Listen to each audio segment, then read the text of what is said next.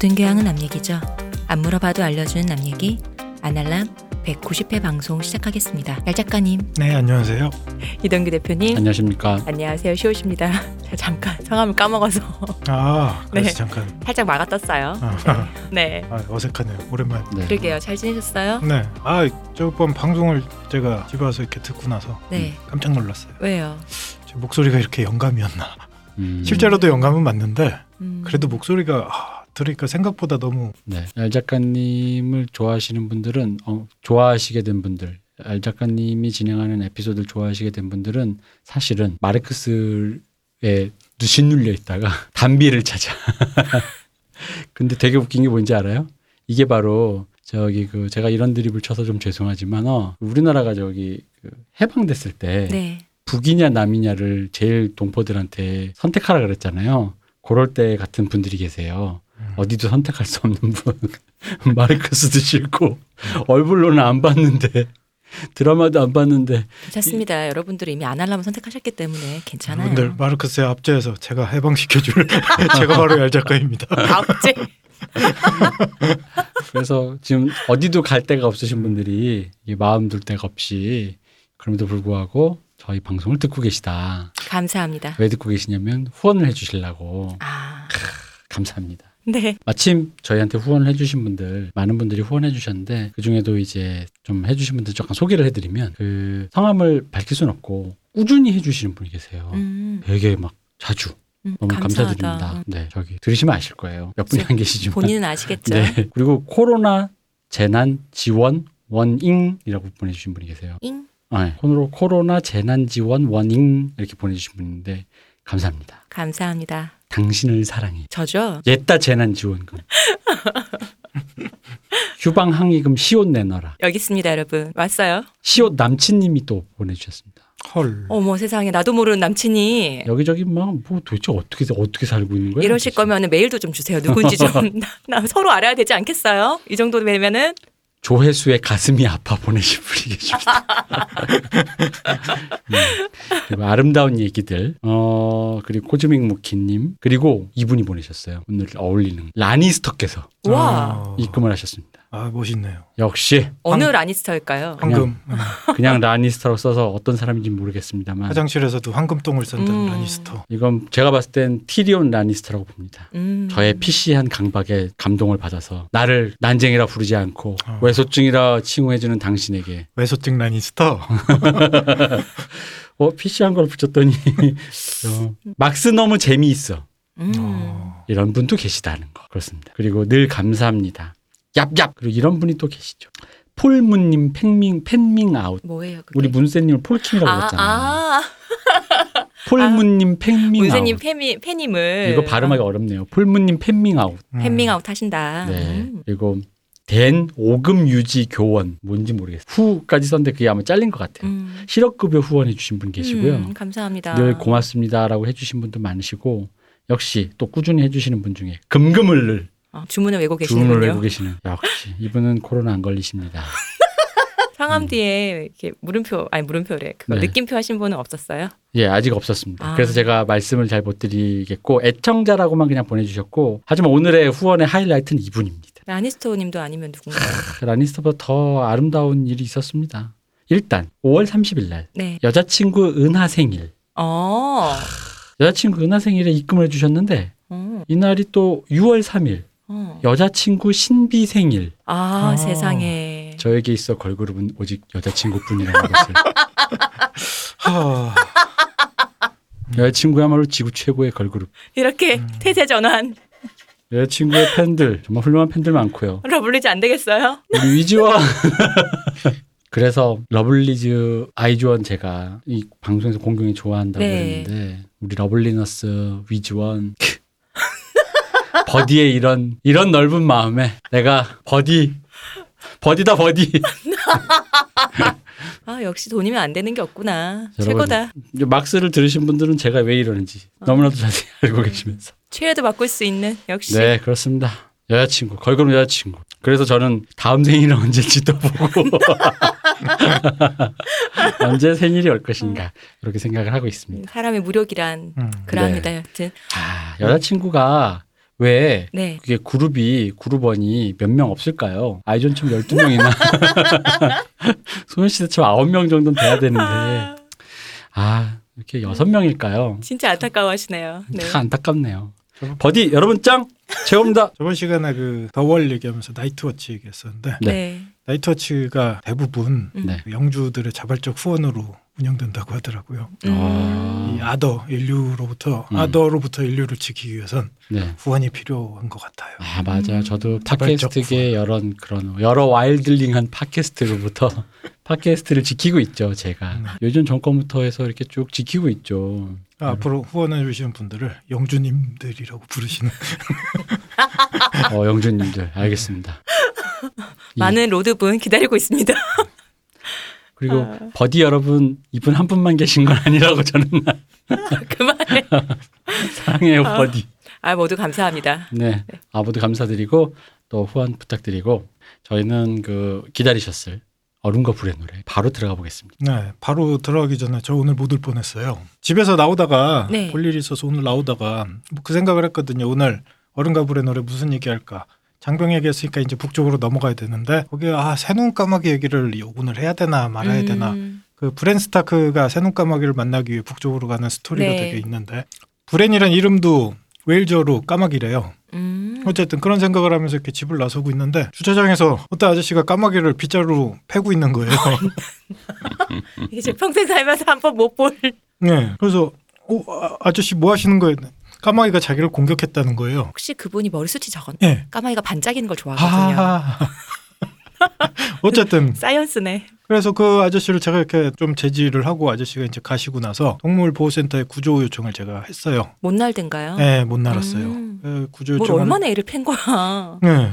그런데 구조 요청을 했더니 박스 같은 게 있으면 잡아서 보관을 해주면 좋겠다. 음. 음. 그래서 제가 도저히 안 되겠다. 저- 바로 이럴 때 궁휼한 마음으로 네. 아, 박스요 알았어 제가 집어서 집다가 예 들어 그래서 결국 무지근 아니 들어온 게 문제가 아니라 대표님 그 까마귀 아마 가까이 보시면 알겠지만 네. 꽤 크죠. 맹수예요. 음. 이 부리도 엄청 크고 음. 그래서 무서워요. 네, 제가 전화로 구조는 제가 못하겠다. 제가 쟤한테 1m 이상 가까이 가면 제가 음. 구조를 당할 수 있다.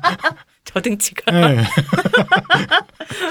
그랬더니 기다리라 그러더라고요. 자기들이 갈 때까지 그러면 봐줄 수 있겠냐. 음. 그래서 그 기다리느라고 제가 못 올 뻔했어요. 기다리는데 또 이 까마귀가 가족들이 있는지 이제 가족들이 제가 걔를 이렇게 바라보고 있으니까 저를 그냥 죽일 듯이 이렇게 노려보면서 이렇게 짖으면서 주변을 이렇게 도는 거예요. 까마귀의 공격을 받으면서 제가 음. 아니에요. 도와준 사람인 거 알 거예요. 제가 꽤나 오늘도 그렇지만 지금까지 살면서 동물 구조한 게 꽤 돼요. 음. 종류도 많고 뭐 음. 개 고양이부터 시작해서 음. 수술까지 시키고 뭐 이런 일 많이 했거든요. 이게 제가 얄팍한 작가잖아요. 네. 제가 이런 동물 구조를 할 때마다 로또를 사거든요. 아. 네, 흥부 재테크다. 근데 아직까지 보답을 안 한 거 보면 이 동물들이 이 유추나 이런 능력들이 좀 떨어져서 본인이 사는 게 아니고 걔들이 물어다 줘야 되는 거 아니에요? 어디서 로또 그거를 물어다 줘야지 그게 되는 거 아니에요? 그것까지 제가 믿을 수는 없고요. 짐승 새끼들을 어, 이 세대가리들 나 지켜주는데 공격을 하려 그래. 그 저기 까마귀는 거기에 해당되기 때문에 사행, 그 해당 사항이 없어요. 음. 검은 머리 짐승. 아하. 억울하다. 음. 네. 어쨌든 못 올 뻔했습니다. 이 방송을 새눈 까마귀가 지금 듣고 뭐가 마음에 안 드는 게 있을지도 모르겠다. 어 검은 머리 짐승이 탈모인을 공격했다는 말도 굉장히 원피시하고 재밌네요. 또한 상징적이네요. 굉장하네요. 네. 네. 아 뭐 어쨌든 네, 다시 한번 네. 그러면 들어가야 되는데 들어가기 전에 다시 한번 또 하나 정정을 좀 해 드려야 될 것들이 있을 네. 것 같아요. 네. 어, 저번 시간에 이제 저희가 신나게 Guns N' Roses 얘기하면서 보컬 Axl Rose가 뭐 이렇게 얘기했잖아요. 네. 아 근데 그게 사실은 그 네. 세바스찬 바흐로 넘어갔던 게 네, 저는 사실 그 얘기가 문맥상 건센루스 엑슬로지였고 네. 세- 나는 전 말씀하신 Skid Row 얘기를 하신 줄 알았어요. 아, 그 말하면서 그냥 넘어갔는데 네. 그게 이제 마, 녹음된 걸 들어보니까 아 Guns N' Roses 보컬 스키 세바스찬 바흐라고 음. 생각하고 말하고 있더라고. 근데 말할 때는 그렇게 인식은 안 했거든. 음, 근데 녹음을 그렇게 된 거야. 그래가지고 아 이거 아 이거 자를까 말까 하다가 그냥 냅뒀거든요. 저는 헷갈린 거 맞아요. 아 그래요? 네, 나는 그냥 그때 Guns N' Roses 얘기는 끝났고 네, Skid Row 왜냐면 Guns N' Roses 애들은 여기저기 사는데 Skid Row 애들이 뉴저지 살거든요. 그렇죠. 뉴저지 출신이라서 Skid Row 얘기인 줄 알고 했는데 근데 그때 들어보면은 그러니까 Guns N' Roses 보컬이 세바스찬 바흐죠. 그러니까 대표님 어 이렇게 하고 넘어갔거든요. 음. 그러니까 그렇게 하시는 거죠. 저는 그러니까 나는 세바스찬 바흐가 왜냐면 그 나치 같이 생겼다 그랬잖아요. 그렇죠. 그죠. Axl Rose는 나치 같이 안 생겼지. 그냥 백인 쓰레기 생겼지. 나치와 백인 쓰레기. 트레일러에 살고 있는 백인 쓰레기. 음. 이렇게 이런 느낌인데 약간 그런 그 미국 영화에 나오는 그 트레일러에 살고 알코올 중독에 돼 있고 에이즈가 걸려 있을지도 모르지만 어딘가에서 갑자기 10대 소녀가 알코올 중독의 10대 소녀 아빠하고 찾아왔다가 아빠도 별거 없면서 약간 요런 류의 드라마에 나올 것 같은 거 생긴 게 엑슬로지고 근데 저는 두 사람 좀 허- 실제로 헷갈렸어요. 이게 둘다 음. 좀 꽃미남 타입이고. 아이 그건 아니라니까. 아, 세바스찬 꽃미남 맞는데 네. 엑슬로즈는 아니죠. 그런가요? 그러니까 아까도 얘기했 그분은 트레일러에 트레일러에 배역이 사는- 다르다니까 배역이. 트레일러에 사는 옛날 꽃미남이었던 그렇지, 거지 뭐. 그렇지. 어. 트레일러에서는 고등학교 때 자기가 잘 나가는 쿼터백 후보였다고 주장하는 알코올 중독자 느낌이죠. 음. 그둘 다 또 성격도 더럽고. 음. 뭐 그때 그 메탈 가수들 다 마찬가지지만 스키드로우는 성격이 더럽다기보다는 스키드로우는 별로였어요. 원래 그래요? 성격이 더러운 사람은 엑슬로즈였지. 엑슬로즈는 전설이죠. 엑슬로즈는 사실 더러운 게라기보다는 미쳤죠. 그렇죠. 미쳤죠. 네. 호텔의 방에 불을 지르기, 음. 뭐, 뭐, 이렇게 자기 콘서트에서 다른 밴드의 누구를 지목하면서 시비 털기. 그래서 그 사람이 그럼 1대1로 일기토를 하자 그랬더니 또 안 나타나. 진짜 미친놈이네. 엑슬로즈 저거 유명하잖아요. 우리 그 자살한 저 아 이름이 하나도 생각 안 나. 누굽니까? 그 저기 그 저- 저기- 많이들 그러니까 자살을 하셔서. Smells Like 어? Teen. 아, 우리 어. 커트 코베인이요. 그래 커트 코베인하고 이 여자를 놓고 엑슬로즈가 주먹질을 한 그 사건 유명하잖아요. 그 커트 코베인 되게 만만하게 생겼잖아요. 만만하죠. 주먹 잘 못 쓰게 생겼잖아요. 애가 이렇게 나도 이길 수 있을 것 같아. 어, 애가 이렇게 저기 뭐야 이렇게 이렇게 이렇게 그 자기 저 영국애처럼 생겼죠. 이렇게, 어 저기 뭐 자기 신발끈만 쳐다보고 그러니까 이렇게 고개 숙이고 이렇게 이뭐 이러게 내가 까마귀는 못 이겨도 커트 코베인이 이길 수 있을 것 같아. 약간 그런 느낌이라서 네. 엑슬 왜냐하면 이 유명한 얘기로 뭐 잠깐 그 시절의 얘기를 이제 또 여담으로 해보자면 머틀리 크루의 음. 보컬리스트인 빈스 닐이 우리로 치면 음. 왜 우리나라 연예계도에 3대 주먹 있지 않습니까? 네. 이지훈 외하늘은 이지훈 이건 루머입니다 그냥 네. 최수종 음, 최민수 음. 정보석 씨도 꽤나 그랬다는 네 얘기. 정보석 씨 그 그리고 이렇게 해서 이 사람들이 모여서 뭔가를 배틀그라운드를 한번 음. 근데 그것처럼 그 당시에 빈스 닐이 제일 주먹이라 그랬거든요. 어. 그래서 빈스 닐이 아까 얘기했던 그게 그겁니다. 나와 음. 했는데 도망갔. Guns N' Roses는 보컬이 엑슬로즈고 네, 어, 세바스찬 바흐는 스키드로우의 보컬이다. 엇갈렸습니다. 네. 네. 죄송합니다, 여러분. 둘 다 목소리 앵앵거려서 난 솔직히. 음, 세면서마다 앵앵거리지도 않죠. 죄송합니다. 자, 다음 또 제가 결정적으로 사항. 정정할 사항이 좀 있어요. 음. 제가 계속 발라리아 강철과 뭐 발라리아 전설의 뭐 제국 어쩌고 얘기를 했는데 팔리리아였어요. 그렇더라고요. 나 이거 충격받았어요. 저도 충격받은 게 제가 책 꽤 많이 봤어요. 지금 세 번인가 네 번을 지금 계속 읽었는데 음. 어느 날 있다가 이 방송을 들은 후배가 와서 형 그런데 발리리아 아니에요? 라고 얘기를 하는 거예요. 아니 이 무식한 놈아 발리리아가 말이 되냐 발음도 이상하고 발라리아지 그리고 책을 이렇게 펼쳐 발리리아인 거예요. 음. 저희 페이스북에서도 말씀해 주셨어요. 발리리아라고. 네. 근데 저 그 헛갈리고 죄송한 건 맞는데 의외로 제가 주변에 이렇게 조사를 좀 해봤더니 발라리아로 알고 계신 분들이 되게 많아요. 발라리아가 더 입에 붙잖아요. 그러니까 입에 쫙 발리리아보다. 붙잖아요. 네. 음. 이게 그거랑 똑같습니다. 에일리언, 음. 에얼리언이라고 많이. 에얼리언. 아, 어, 음. 그렇다. 난 에얼리언이라고 발음 그렇게 굳이 한글로 에일리언 써 있는데도 맞아. 굳이 에어리언이라면서. 음, 그러하다. 근데 발라리아는 좀 충격적. 왜냐면 우리가 이게 얘들이랑 회화를 하는 게 아니니까 지문을 그렇게 자막을 거진 10년의 시리즈를 맞아요. 봤는데 이거 이렇게 뭐지? 이 글자를 이렇게 그 이렇게 헷갈리게 써놔도 결국 귀신같이 노인 코레방.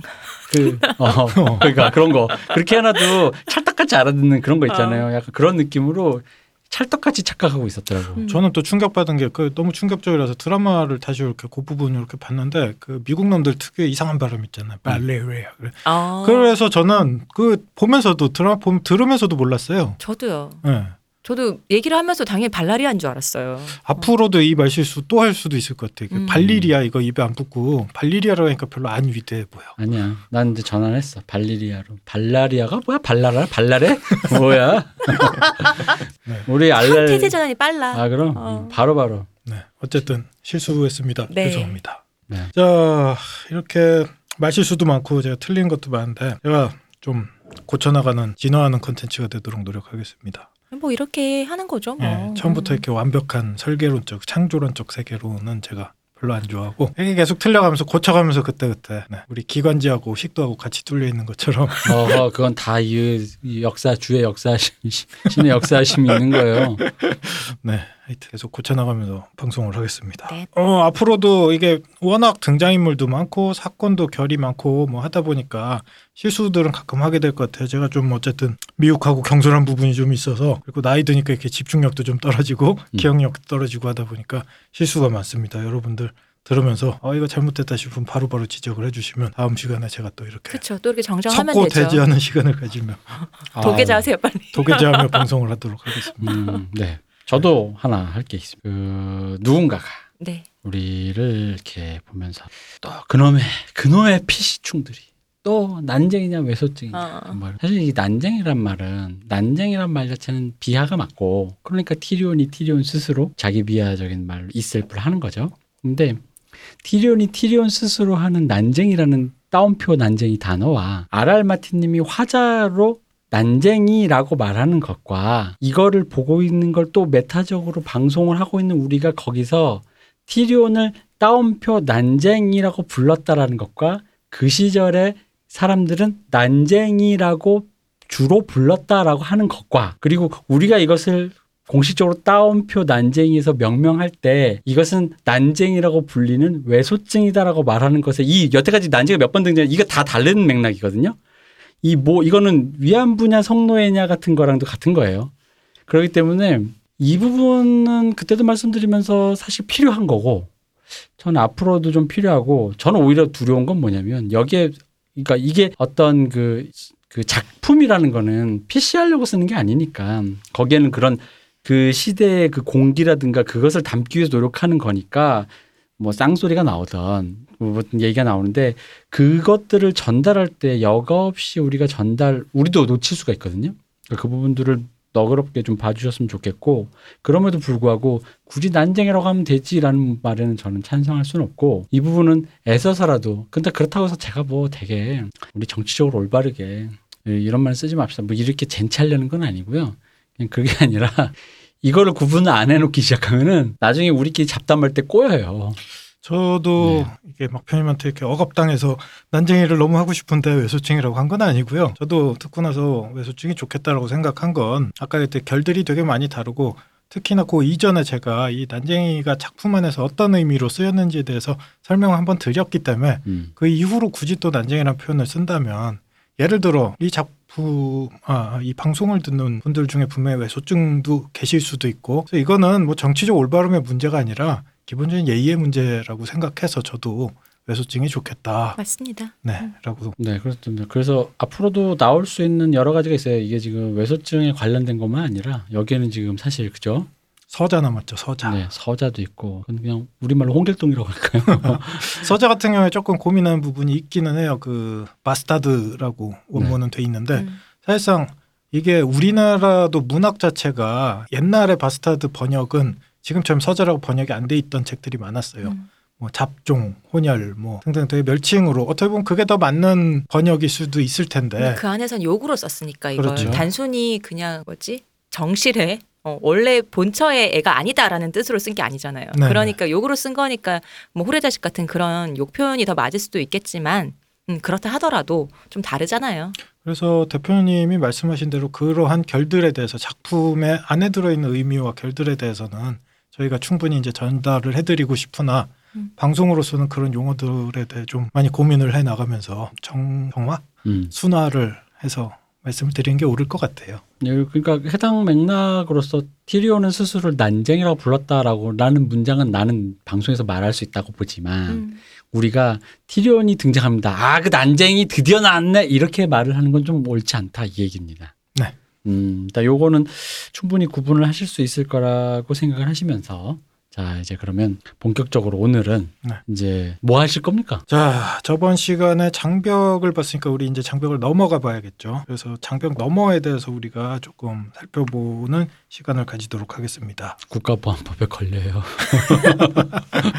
넘어가면 안 돼요. 조용히 넘읍시다. 그 옛날 그 영화 뭐였죠? 그 장대로 이렇게 장벽 넘는 영화가 있었는데 김기덕 감독님의 아 그거 김규석 감독님의 스태프이었던 그분이 데뷔하시면서 만든. 아 그랬나요? 네. 감독님 풍산개인가 그거 네, 말씀하시는 맞아요. 거예요? 풍산개. 그? 장대로 이렇게 장벽 이렇게 넘는 음. 네, 갑자기 생각이 나. 윤계상 씨 나왔던 거. 네. 맞습니다. 장첸. 그 장벽을 넘어가 봐야 되는데 이것도 제가 또 댓글을 보고 가슴이 서늘해지고 마음이 이렇게 겸허해지면서 왜요? 드라마를 안 보신 분들, 책도 안 보신 분들 음. 중에 도대체 무슨 얘기하는지 모르겠다. 막 얘네끼리 뭐 얘기를 하고 사람 얘기하고 사건 얘기하는데 맥을 잡기가 힘들다. 방송을 같이 즐기기 힘들다라고 말씀하시는 분들이 많다 보니까 많지는 않았어요. 아 그런가요? 네. 그래서 기본적으로 드라마의 앞부분 전개 정도는 간단하게 요약을 한번 해볼까. 음. 네. 그래서 조금 준비를 해봤습니다. 이거 동화 구연처럼 읽으세요. 아 그래야 그래야 되나요? 재밌을 것 같아요. 자, 웨스테로스라는 대륙에 있는 칠왕국을 다스리던 타르가렌 왕가가 있었습니다. 제가 목소리가 영감 같아서 뭐 영감한테 듣는 옛날 얘기라고 생각해 주시면 돼요. 타르가르예. 혀는 왜 그래? 아, 나 못볼거 봤어 진짜. 네.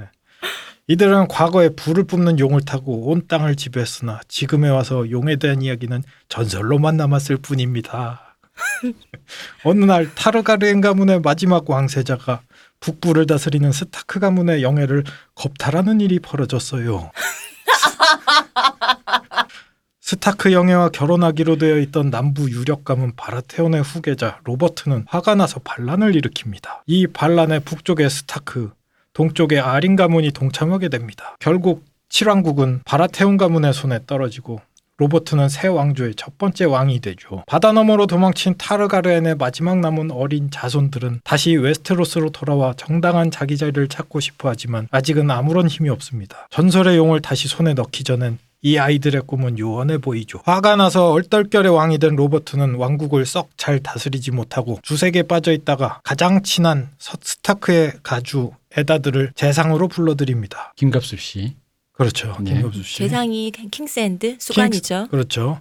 이 지금 이제 요약을 하고 있지만 저희가 쓰는 용어들에 대해서도 저희가 너무 익숙하다 보니까 용어들을 마구 남발하던 요전 방송들은 마구 남발을 했던 것 같은데 이러한 종류의 재상 King's Hand 이런 용어들에 대해서도 조금은 자세하게 설명을 하면서 가도록 할게요. 네. 서쪽 유력 가문인 라니스터의 딸이자 현재 왕비인 서세이는 에다드가 썩 마음에 들지 않습니다. 이 사람이 눈치 없이 밝혀져선 안 될 비밀을 들쑤시고 다녔습니다. 사실 왕 세자인 조프리 왕자는 로버트 왕의 아들이 아니라 서세이의 쌍둥이 남매 제이미의 핏줄이었습니다. 구궁. 결국 이 출생의 비밀을 알게 된 에다드는 진실을 로버트에게 알려주기로 마음먹습니다. 그리고 그런 결심을 하자마자 로버트 왕이 사냥에 나가 의문의 사고로 죽어버리게 됩니다. 뭔가 위협을 느낀 에다드 스타크는 북쪽 영지의 가족에게 경고를 보내고 스타크 가문의 싸가지 없는 똘똘이 토니 스타크는 하늘을 나는 강철의 갑옷을 만듭니다. 어 다른 거랑 섞었는데. 대략 이렇게 시작하는 뒤에 강철의 가본만 빼고요. 네. 대략 이렇게 시작하는 게 이 드라마의 앞부분 설정인 것 같아요. 이게 요약이 잘 됐는지 모르겠는데 어쨌든 하, 이게 요약을 하다 보니 쓸데없는 짓 같기도 하고 참 어렵습니다. 요약을 하다 보면 이 얘기가 막 그렇게 특별한 재밌는 얘기인가라는 의심이 솔직히 들어요.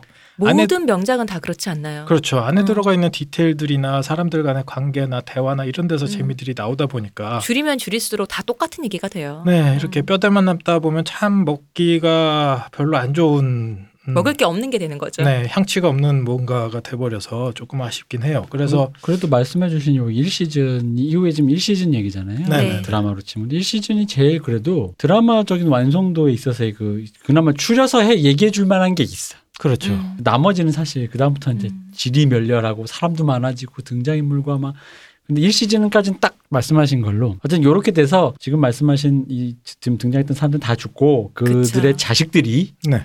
중내산에 복수하네 어쩌네 하면서 뒹구는 얘기입니다. 네, 이게 또 워낙 사람이 많고 세력이 많고 시점이 계속 옮겨가다 보니까 사실은 한 명의 이야기를 다루는 일대기의 얘기를 쭉 푸는 것에 비해서 굉장히 산만하게 느끼시는 분들도 많을 것 같아요. 음. 그래서 제가 이렇게 요약을 한번 해보긴 했지만 능력이 안 돼서 뭐 이 정도밖에 안될 것 같고 어 조금 더 재밌게 들으실 분들은 저번에 대표님도 한번 말씀을 하셨겠지만 한번 드라마를 재밌으니까 쭉 한번 보시고 오시면 훨씬 더 재밌을 것 같다. 그리고 조금 더 제가 원하는 건 지금 제가 책에 대한 얘기를 하고 있기, 있긴 하지만 책 읽는데 시간이 좀 걸릴 테니까 방송 들으면서 책을 동시에 이렇게 읽으셨으면 좋겠다. 저는 이 방송을 통해서 자그마한 희망이라면 이 책이 좀 많이 팔렸으면 좋겠어요. 음. 제가 맨날 이 서점에 가면 그 장르 문학이 있는 그 앞에 가서 서는데 그 장르 문학 코너에 이 협소하면 항상 가슴이 굉장히 아픕니다. 그 장르 문학이 특히 우리나라에서도 좀 그런 게 저도 항상 신기한 게 같은 얘기인데 예를 들어 영화는 장르물들이 많이 우대받잖아요. 그렇죠. 또 대부분 좋은 영화들이 장르물의 스타일들을 많이 갖고 있는데 그 장르물에 대한 어떤 천시 같은 게 없는데 문학에서는 특히 우리나라는 장르물 하면 왠지 순문학에 비해 네. 아 그래서 제가 저도 한국 남성 문학가가 되는 법이라는 또 강의를 준비했습니다. 시호님의 강렬한 반대로 저번 마르크스 강의 이후에 또 좌절되었다는 네. 걸 말씀드리면서 네 네 안 됩니다. 제목만 들어도 장르가 공포 장르네요. 서늘해지 많이 듣던 거 있어. 꼭, 네. 꼭 나오는 몇 개가 있어요. 아좀 창녕. 끈적하고 에로틱하고 네. 뭐 있어요. 자, 그런 어. 좀 하여튼 서늘해지네요 기분이. 동구밭에 한 계집아 있는 뭐 이런 식으로 시작하는 그런 거 있죠. 음.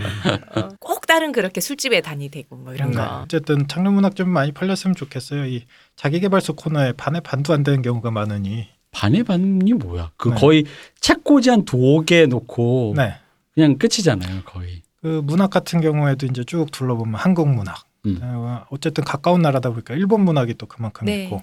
일본도 그다음에- 추리 소설이 많으니까. 그렇죠. 그 다음에 뭐 유럽, 유럽은 보통 통쳐서 하나로 이렇게 유럽 그렇죠. 문학 있고, 뭐 영미 문학 있고, 장르 문학이 그런 코너들에 비해서도 한 반 정도밖에 안 되다 보니까, 그리고 장르 문학을 퉁치는 게 장르 안에 얼마나 많습니까? SF 있고, 공포 있고, 판타지 있고 한데, 얘네들 다 묶어서 힘을 합쳐도 그거밖에 안 된다라는 게 참 가슴이 아픕니다. 아, 그럼 장르 문학의 그 왜그 뭐죠? 걔? 그 그 걔 Twilight. 음. 네네네. Twilight에 나오는 뱀파이어와 늑대가 힘을 합쳐봤자 네. 박경리의 서희 한 명을 못 이긴다. 잠깐 이거는 시소가 좀 잘못된 것 같은데. 어, 어, 이렇게 네, 덩치가 네. 위상을 음, 어, 음, 뭐 세계국급으로 가면야 음, 음. 당연히 이기지만 이 어떤 그 문학으로 꽂혀 있을 때 위상은 서희가 일당백이다. 그렇죠. 네. 이 웨스테로스에서 용이 날라 올라도 웨스테로스 대륙이 아무리 넓다 한들 태백산맥보다 넓으랴. 그렇죠. 얼음과 불의 노래가 아무리 좋, 듣기 좋다 한들 서편제보다.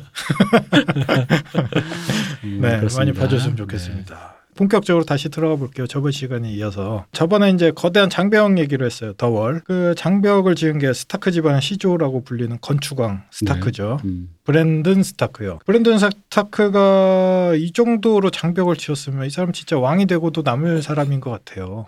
이 정도 장벽을 지었으면 뭐 왕이든 뭐든 나라든 뭐든 뭐 아니 그렇지 않죠. 이 정도로 세울 정도의 뭐가 있으면 이런 정도는 대부분 이제 덕후일 확률이 높으니까 또 지을 게 없어 하면서 왕 아. 같은 걸 거부하고 어. 돌아다니죠. 음, 음, 실제로 이 얘기들을 보면 왕도 됐는데 음. 그걸로 끝난 건 아닌 것 같아요. 이 웨스테로스 대륙의 전국을 돌아다니면서 그럴 것 같아요. 예, 브랜든이 손을 댔다는 건축물들, 이 건축 음. 덕후가 손을 댔다는 경이로운 건축물들이 웨스테로스에 꽤 많아요. 대공분실이요.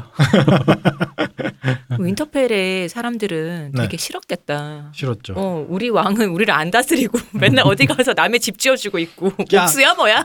남쪽의 섬에 공사가 벌어졌대더라. 어쨌든 이 브랜든 스타크가 지은 건축물들에 대해서 한번 그러면 기회가 됐으니까 한번 가볍게 훑어보고 가도록 할게요. 일단은 스타크 본성 있죠. 윈터펠. 저번에도 말씀드렸듯이 벽 안으로 온천수가 흐르는 오버 테크놀로지. 아주 건물. 신기해. 어떻게 했을까? 온천은 네. 지하나 바닥에 사는데 이거를 벽으로 타게 올라가게 하는 거 너무 그렇- 신기해요. 그 저는 그렇죠. 아이디어 하나 있어요. 뽐뿌질을 하는 거가. 가능하다면 왜 네. 온천 중에 음. 엄청난 수압으로 아, 뻘려져나오고 네, 있잖아요. 있어요. 그 위에 공사할 어떤 마법이든 뭐든 아, 그걸 어떻게든 눌- 않고 고리로 어. 들어가게. 어, 늘, 늘 수만 있으면 그 수압으로 벽으로 쫙 들어가면서 순환이 되게 수압이 좋으니까. 실제로 지금 구체적으로 나오진 않았지만 지금 대표님 말씀하신 그러한 종류의 음. 느낌들이 좀 많이 나고 음. 있어요. 그 온천수가 흐르는 우리 북쪽의 자이 인- 윈터펠도 브랜든이 지었고요. 대륙의 남서쪽 해안에 쭉 가면 바라테온 가문의 본성이 있어요. 스톰즈엔드라는 바닷가에 서 있는 섬이 성이에요. 바다 절벽 위에 서 있는 성인데 실제적으로 바다 절벽에 그런 성을 짓는다는 게 건축학적으로 되게 위험한 일이잖아요. 데너리스가 여기를 갔었지 않나요? 스톰즈 엔드예요. 네. 거기는 스톰즈 엔드가 아니라 거기에서 걸어가기 엄청 긴 길을 이렇게 돌성을 걸어갔던 그 씬이 있었는데 네 그 스톰즈엔즈가 아니었나요? 드래곤스톤 아. 드래곤스톤에 있는 아, 드래곤스톤이고 네 스톰즈엔드도 브랜든이 지었다고 하죠. 건축학적으로 보면 절벽 끝에 되게 위험한 땅인데 침식 작용이 자꾸 벌어지니까 음. 무너질 수도 있잖아요. 거기에 성이 굳건히 서 있어요. 전설에 의하면 이게 전설인지 역사인지 모르겠어요. 되게 옛날 일들이다 보니까 그 안달린들이 웨스테로스 대륙에 들어오기 전 최초인들의 이야기죠. 바라테온 가문 이전에 원래 이 성이 지역의 주인이었던 듀렌든 가문의 시조 폭풍왕이라고 불리는데 신의 비탄이란 별명을 가지고 있어요. 음. 신의 비탄 듀렌이 바다의 신과 바람의 여신 사이에 난 딸하고 결혼을 했어요. 그래서 신들이 이제 화가 난 거예요. 사위가 영 그런 거지. 거시기했구만. 사위가 인간이야. 음, 한미해. 음, 그래서 계속 이 사위가 사는 성을 때려부셨대요. 폭풍을 불어서. 너무했다. 자기 딸은 어떻게 그러면? 딸도 그냥 한 대서 한 대쯤 자게. 그런 거 이제 출가 외인이라 그러죠. 그지. 어, 누가 그런 선택을 그럼 하래. 신경도 쓰지 말든가. 네. 그건 그거고 내 음. 기분이 상했잖아. 이런 일을 할 때는요 보통 장인어른이나 장모님들이 아침 드라마 나올 때 이런 일을 하는 이유는 내 자식은 일단 그 다음 논외예요. 일단 내 기분이 상한 거거든. 네. 딸이 한 대서 잔다? 그럴 때 딱 나오는 말이 있죠. 꼴 좋다. 엄마 아빠 말 안 듣더니 꼴 좋다. 아, 그렇지. 엄마 아빠가 부셔놓고는 얼추구니가 없네 진짜. 그래서 성을 짓는데 이 사위가 되게 뚝심 있는 사람이었나 봐요. 어, 성이 무너지면 다시 지어요. 튼튼하게. 음, 그럼 또 이 장인 장모가 더 화가 나겠죠. 가서 또 때려 부셔요. 어 그럼 뭐에 화가 나는지 알 것 같아. 그 아. 사이에 빠진 게 있어요. 장인 장모가 와서 뭐라고 하는지 알아요? 자네 직업이 뭔가 성을 짓는 사람이 원래 아니었는데 네. 일단 살 곳은 마련해야 되잖아요. 네. 제가 보기에는 그것보다는 우리 딸이 사는데 이런 집에 지금 우리 딸을 살게 안 되게 부셔. 이 집 안 돼 부셔 이런 거 있잖아요. 오. 그런 느낌인데. 어, 이거 드라마에서 본 것 같아 어. 이런 거. 음. 그왜 돼지 삼형제와 늑대가 하는 것처럼 어. 초가집 안 돼 이런 거죠 나무집 안 돼 벽돌집 그래 이 정도는 돼야지 아니 이런. 근데 이 주인공이 아니 그러다가 직업을 아예 바꿔서 자기가 짓고 있잖아요. 야, 나 이거 벌어 먹일 생각은 안 하고 있고. 어, 나 이 스토리 한국 드라마 본 것 같아. 어디 그래서 우리 나중에 부자 어? 되고. 자네 우리 딸이 어디 월세야 안 돼 어. 그런 거 방학까지 전세 안 돼 안 돼 이런 그 거죠. 있잖아 사는 데 찾아서 한 번 이렇게 휙 둘러보고 음. 자네는 내 딸을 이런 데 살게 하려고 데려간 건가? 그치 그거 어. 그거 음. 그거예요. 음. 그래서 이를 악물고 부자 되고 나중에. 그 장인 장모한테 네가라 그러거든요.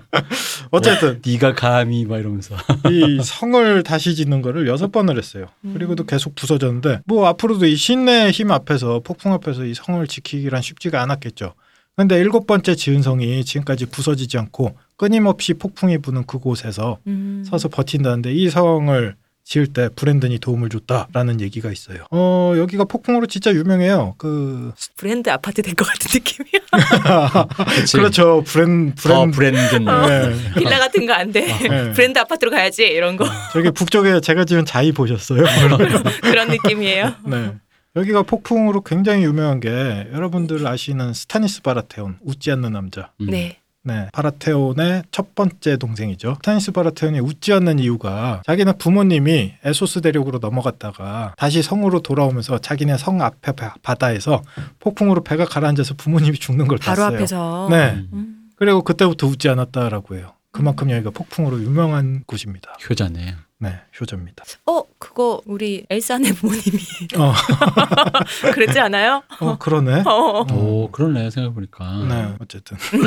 에서와 다르게 형 여기선 형은 주색 잡기를. 네. 이 스톰젠드도 어, 건축왕 브랜든에 대한 전설이 얽혀 있고요.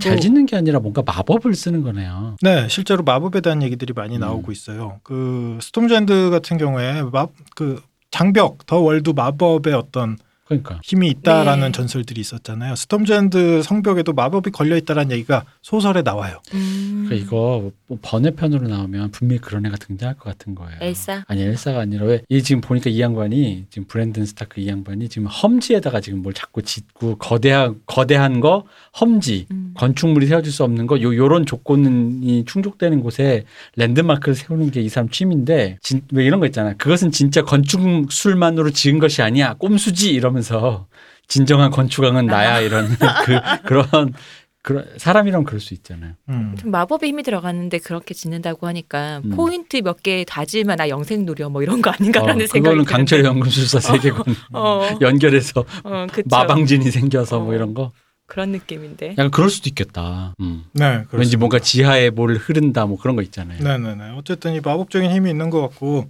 멜리산드레가 마법적인 힘으로 누군가를 죽이려고 그 검은 그림자를 보내는데 네. 스톰즈엔드의 벽을 통과하지 못한다는 얘기가 있어요. 마법의 음, 결계가 있다는 책에는 얘기. 그게 있어요. 네. 어. 그래서 말레, 멜리산드레가 그 결계를 뚫을 수 없기 때문에 양파 기사한테 부탁을 해서 그 안으로 음. 뭔가 이렇게 들이는 장면이 나중에 소설에 나옵니다만 음. 이 부분은 나중에 이제 소설에서 다시 다루게 될 거고 여러분도 오늘은 이제 가볍게 둘러보는 거니까 이 서쪽 바라테온의 본성인 스톰즈엔드라는 성이 있었다. 우리 다들 복부인 같아. 네. 땅 걸어 다니고 건물 네. 걸어 다니네. 분명히 좋아. 네. 여기는 이름만 알아두세요. 일단 네, 네, 어. 여기 올릴 거예요. 여기 마법 얘기 이제 계속 나오는데 그 갑자기 뜬금없이 떠오르는데 옛날에 촛불 시위할 때 네. 명박산성이라고 혹시 기억나세요? 어, 아, 기억나죠. 그렇죠. 그 그거 지금 미국에 수출했으면 대단 트럼프가 사, 표창장 줬을걸요? 네네. 그때 제가 느꼈던 게 굉장히 방어적으로는 훌륭한 전술이다. 음. 실제적으로 차나 뭐 그런 구조물을 이용해서 이동 요새를 짓는 건 동서양 막론하고 고대로부터 되게 유용하게 썼던 전술이죠. 마차로 이렇게 음. 벽을 쌓기도 하고 저희 서부 영화 보면은 진마차로 이렇게 동그랗게 요새를 쌓고 그 주변으로 이제 인디언들이 돌고 음. 거기서 방어전을 펼치는 뭐 그런 작전들도 있잖아요. 그 컨테이너나 그 버스로 이렇게 벽을 지었을 때 그 생각은 했어요. 아 이게 굉장히 훌륭한 방어 전략은 맞는데 그 앞에서 이렇게 바라보면서 실제로 여러분들도 결과를 아시겠지만 전술적으로 그때 효과가 있을지언정 큰 측면에서는 음. 정부에 좀 큰 타격, 이미지에 타격을 입혔잖아요. 저도 그때 그 명박산성 앞에서 기분이 이상하더라고요. 이렇게 올려다 보면서 아 너와 나가 다르다라고 이렇게 선을 긋는다라는 느낌. 음. 그래서 옛날 사람들이 실제로 성벽을 보면서 그런 느낌 많이 받았을 것 같아요. 마법적 힘이라고 느꼈던 게 이런 기분 아닐까. 타자를 가르는 힘, 눈으로 이렇게 보이는 그 상징이라는 거 있잖아요. 그래서 소설에는 실제로 이제 마법의 힘 이런 얘기들이 나오는데 과거인들이 느꼈던 어떤 힘이 그런 느낌이 아- 아니었을까 상상을 잠깐 해봤어요. 음. 그 구조적인 게 그런 기분을 음, 느끼게 하죠. 게다가 옛날엔 약간 그런 신화나 미신 같은 게 있던 세계관이라고 치면 거기서 느끼는 위압감을 음. 어떤 그런 영적인 힘으로 착각할 수도 있잖아요. 네 네. 그죠? 다시 브랜든이 건축에 관여했다라는 다른 건물로 가보죠. 올드타운 하이타워 가문의 본성 이름이 하이타워예요. 음. 이름 그대로 엄청나게 높은 건물인데 이 건물 또한 브랜든이 설계했다는 설이 있어요. 하이타워 가문은 드라마판에 드라마만 보신 분들은 어 이게 뭐 무슨 가문이야 하실 텐데 별로 안 나왔어요. 네, 안 나왔어요. 음. 거의. 실제로 소설을 보시면 하이타워 엄청난 가문이에요. 이 올드 타운이라는 이름 자체가 딱 보시면 아시겠지만 아마도 이 웨스테로스 대륙 안에서 가장 유서 깊은 도시라고 부를 수 있는 게 이 올드타운일 거예요. 그리고 이 올드타운과 그 주변의 리치 지방 굉장히 부유하다라고 저번 음. 시간에 말씀드렸던 네. 그 지방을 다스리던 집안이 바로 하이타워 집안입니다. 여기에 시타델이 있지 않나요? 시타델이 있죠. 여기가 시타델도 있고요. 그 다음에 칠신교의 원래 본전이었던 별빛의 세프트라는 성소도 원래 하이타 이 올드타운 안에 있었어요. 음. 그래서 칠신교의 실제적으로 핵심으로 작용을 했던 도시가 이 올드타운인 음. 거죠. 그 옛날 구시가지네요. 그때 당시엔 좀 번성했던 네네. 대학도 있고, 어? 그큰 가장 큰 랜드마크인 교회도 있고, 뭐 이런 식인 거잖아요. 네. 단순히 또 지금 구시가지라고만 얘기하기가 힘든 게 지금으로서도 음. 도시의 규모로 보나 아름다움으로 보나 결코 수도인 킹스랜딩에 밀리지가 않아요. 음. 소설에 얼핏얼핏 조금씩 묘사가 나오긴 하는데 킹스랜딩에 대해서 약간은 박정하게 좀 보는 시각들이 꽤 있어요. 킹스랜딩이 처음에 음. 이 대륙을 정복했던 타르가르엔 아이곤 타르가르엔이 처음에 용을 타고 이렇게 내렸다라고 하는 네. 네, 강가의 진흙탕이었어요. 여기에서부터 이제 요새를 쌓고 정복을 시작하다 보니까 사람들이 여기 하나둘씩 모여들어서 집을 짓고 조금씩 늘려나가고 그렇게 마구잡이로 이렇게 늘려가다 보니까 진흙탕 위에 음. 지저분하고 더럽고 지- 무질서하다라는 느낌의 음. 묘사들이 꽤 많이 나와요. 음. 그래서 중간 중간에 재개발에 대한 얘기도 좀 나오고 음. 뭐 그렇긴 한데 하이 타워가 있는 이 올드타운 같은 경우에는 처음부터 굉장히 번듯하게 정비되어 있는 지금도 음. 정비되어 있는 그런 도시로 그려지고 있죠. 경제적으로도 그쪽에서 그 웨스테로스의 이 서쪽 지역에 음. 항해를 통한 경제를 거의 음. 중심적으로 책임을 지고 있기 때문에 네, 그 경제적으로도 굉장히 부유한 도시죠. 그러니까 원래부터 왜 유구한 가문이 음. 저쪽에 신흥 집안 보면서 약간 이렇게 음 전 약간 졸부 이런 느낌 있잖아요. 네네네. 보는 그런 느낌일 것 같아요. 실제로 하이타워 가문의 사람들이 약간 그러한 종류의 감성으로 네, 새로운 귀족들이나 뭐 가문들을 귀족- 그렇게 쳐다보는 거죠. 네, 그렇게 쳐다보고 있죠. 하긴 저 뭐야 그 킹스랜딩 그러니까 말씀만 들어보면 이 종로 옛날 지금 사라지고 없어져 버린 종로 피맛골이라든가 네, 그런 종로 구시가지 뒷골목 부- 다 아직도 그런 부분 많잖아요 네, 서울에. 네. 근데 지금 올드타운 얘기 보면 올드타운이라고 하니까 old하다라고 네. 보면은 우리로 치면 이제 군산이나 이런 데 가면 그 한 일제 시대 때 신작로로 쫙쫙 뚫려 있잖아. 잘 조금 더. 정확하게 말씀드리자면 음. 이 킹스랜딩은 세종시에 가깝고 음. 근데 그건 네. 신흥이니까. 저는 네. 그것보다는 느낌이 그러니까 사대문 안 우리 예전부터 유구하게 한양이었던 곳이 올드타운이고요. 네, 네. 도곡 있잖아요. 네. 이쪽이 옛날엔 다 진흙밭이라 그랬거든요. 강남 음. 그쪽이. 근데 지금 그렇게 됐잖아요. 그 네. 거- 지금 킹스랜딩이 그 도곡 옛날의 도곡 같은 느낌이에요. 음, 그런 느낌일 수도 어. 있겠고요. 지저분하지가 않잖아요.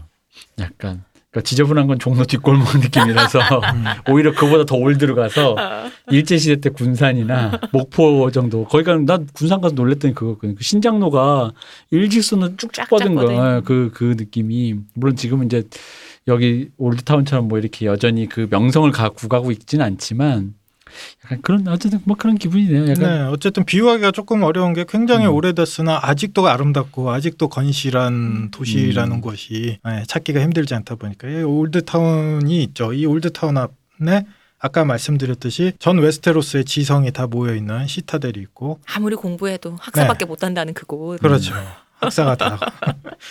그리고 칠신교의 핵심이었던 별빛의 대셉트가 여기 있죠. 지금은 바엘로르의 대셉트라고 킹스랜딩에 이거 옮겼어요. 이건 음. 나중에 이제 역사가 쭉 이렇게 진행되다 보면 한번 말씀드릴 때가 있을 텐데 이 대셉트가 장소를 말하는 거죠. 그렇죠. 그러니까 성전. 셉트가 그 우리 기도하는 곳이라고 했잖아요. 네, 네, 그러니까 더큰 대셉트가 있는 곳이란 그렇죠. 거죠. 중앙 성전이라고 음. 보시면 될 것 같아요.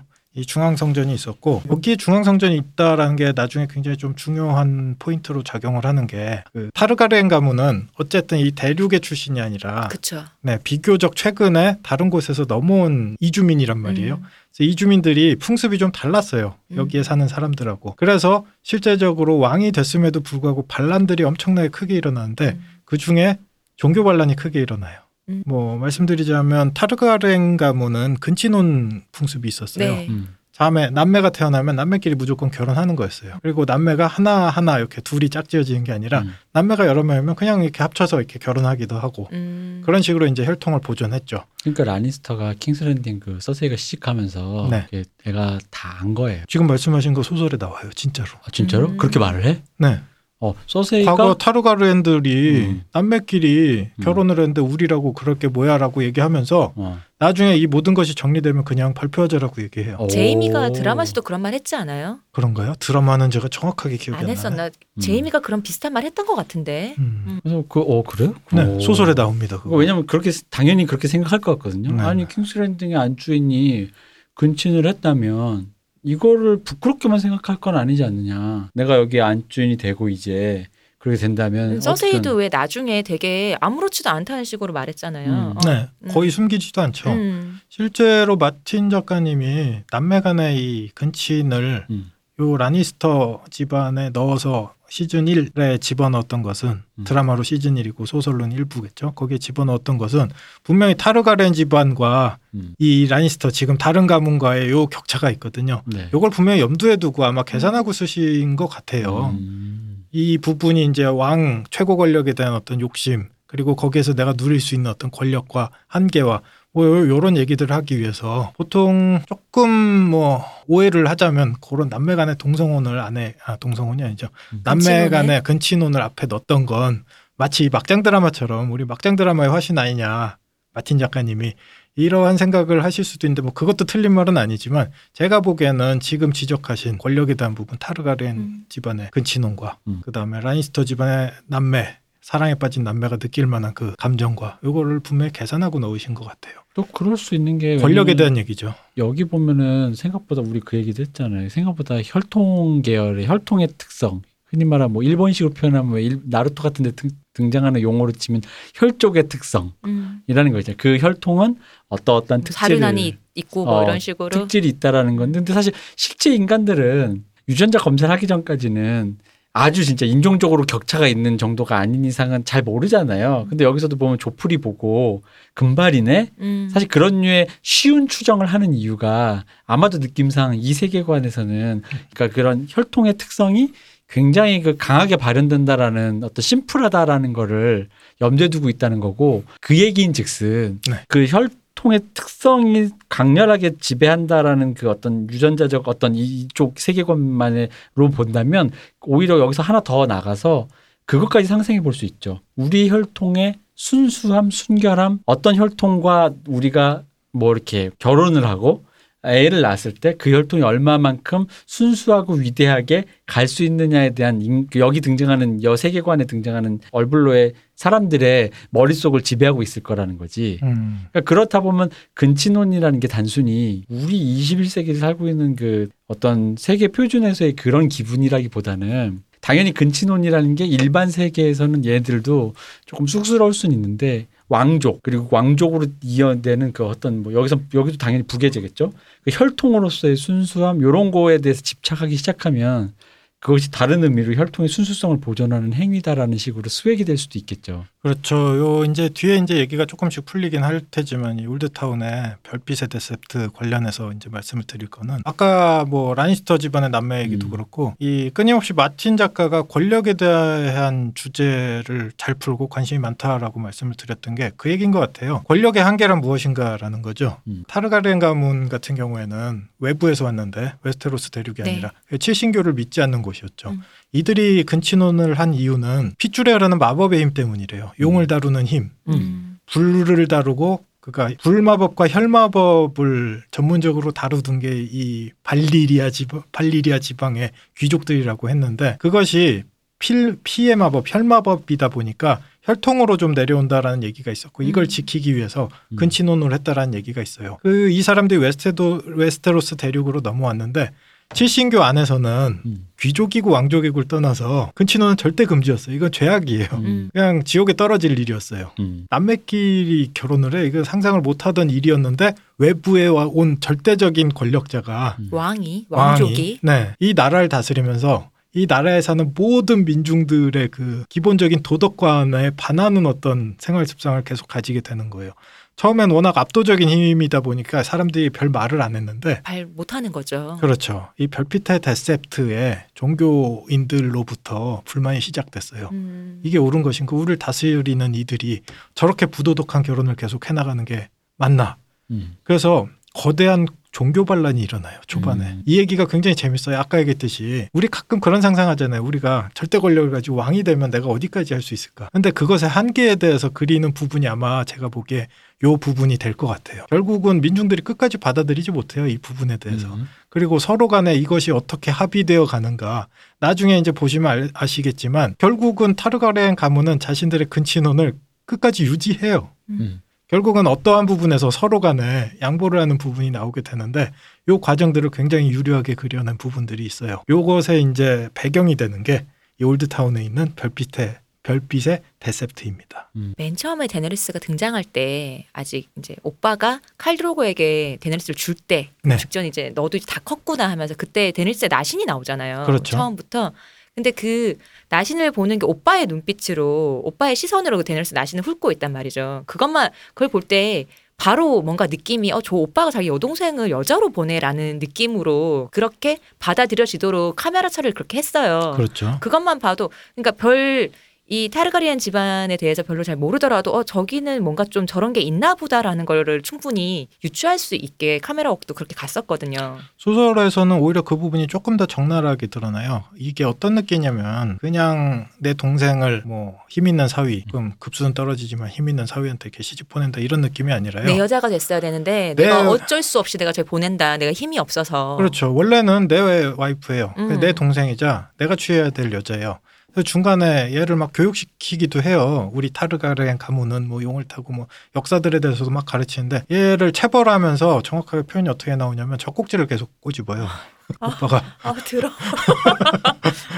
어, 제 친구가 중학교 때 체육 선생님이 그랬다는데. 어, 우리 학, 남자 학교에서 남자 쌤이 그런 경우 많다면서요. 응, 우리 남녀 학교에도. 있었는데. 뭐라고? 어 뭐라고요? 이 얘기 지금 하면 그분 아 은퇴했겠지.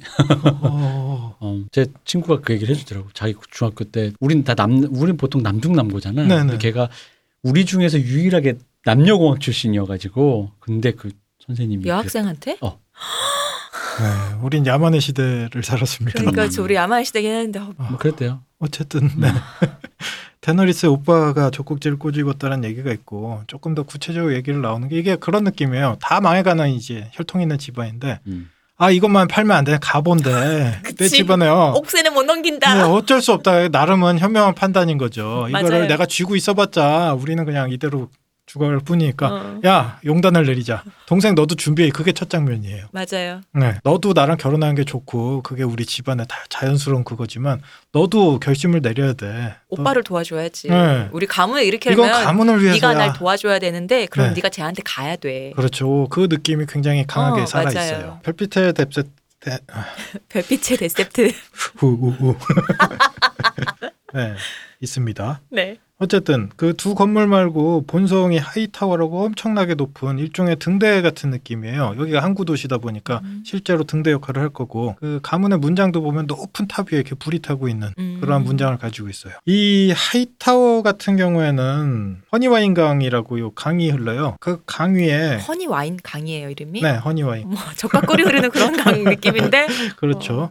아 그러고 보니까 요 근처에 섬이 또 하나 있는데 이쪽에 되게 와인이 유명한 산지가 또 그니까. 섬이 나오고 요건 나중에 또 다 나올 거예요. 유명한 네. 가문들이 있어요. 네. 와인으로 돈 번 이 와인 집안도 있고. 네. 하이타워 가문의 또 유명한 얘기가 하나 우리가 드라마에 되게 인상적인 사건하고 좀 연관이 있죠. 조라모르먼트라는 인물이 드라마에 나와요. 네. 그럼 이것도 친절하게 이제 설명을 드리자면 아까 말씀드렸던 요약본의 이야기에 네.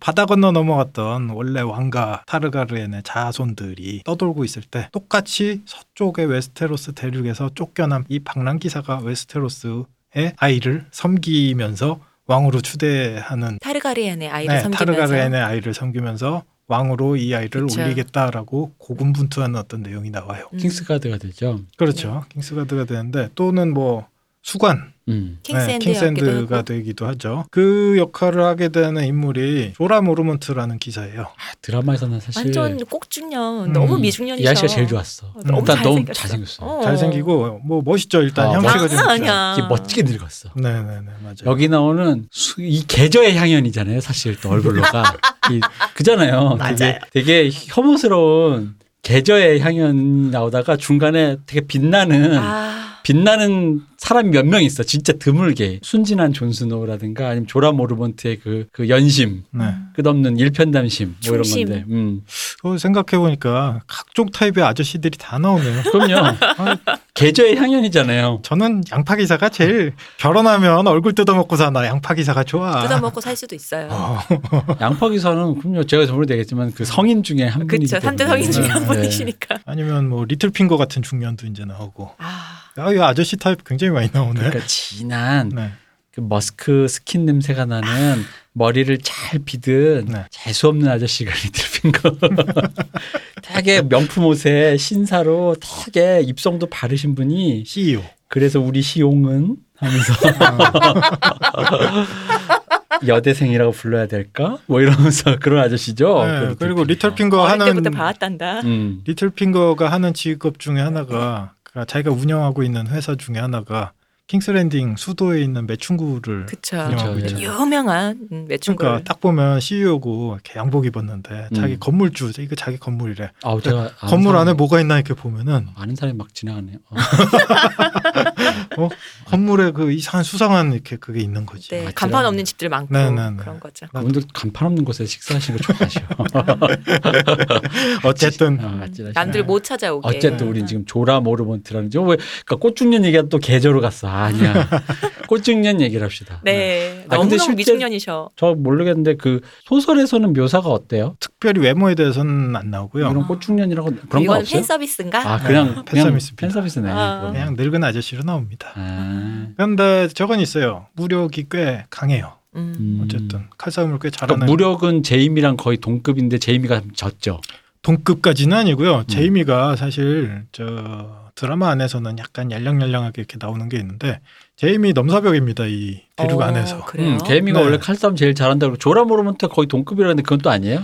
동급은 아니고요 조라몬트가 한 번 정도 마상 시합에서 1등을 음. 한 적이 있어요. 음. 마상 시합에서 막 1등 하는 사람이 뭐 여러모로 나오는데 그때 당시에 대충 묘사를 보면 조라몬트가 자기도 어떻게 이겼는지 음. 모른다라는 아. 느낌으로 나와요. 왜, 미친 듯이 싸워서. 그래도 음. 이 둘의 나이 차이가 좀 나잖아요. 네 조라 모르몬트가 제이미의 나이였을 때라고 생각해 보면 둘이 비등비등했을 수도 있지. 아닙니다 이게 어떻게든지 소설 보면 아시겠지만 미중년을 밀어주려고 우리 우리 제이미 우리 제이미 넘사벽이에요. 그랬구나. 네. 그냥 전 제이미도 좋아합니다. 네 제이미 싸움의 신입니다 거의. 어. 네. 그 조라몬트도 어쨌든 수익권으로는 이제 검사고. 네. 근데 이 조라몬트가 그때 마상 시합에서 그렇게까지 열심히 싸워서 어쨌든 되게 한미한 집안이거든요. 베어 아일랜드라는 네. 데서인데 이 집안의 사람이 와서 이렇게 1등을 할 정도로 싸웠던 이유 중에 하나가 요 시합을 보고 있던 여인 중 하나가 하이타워에.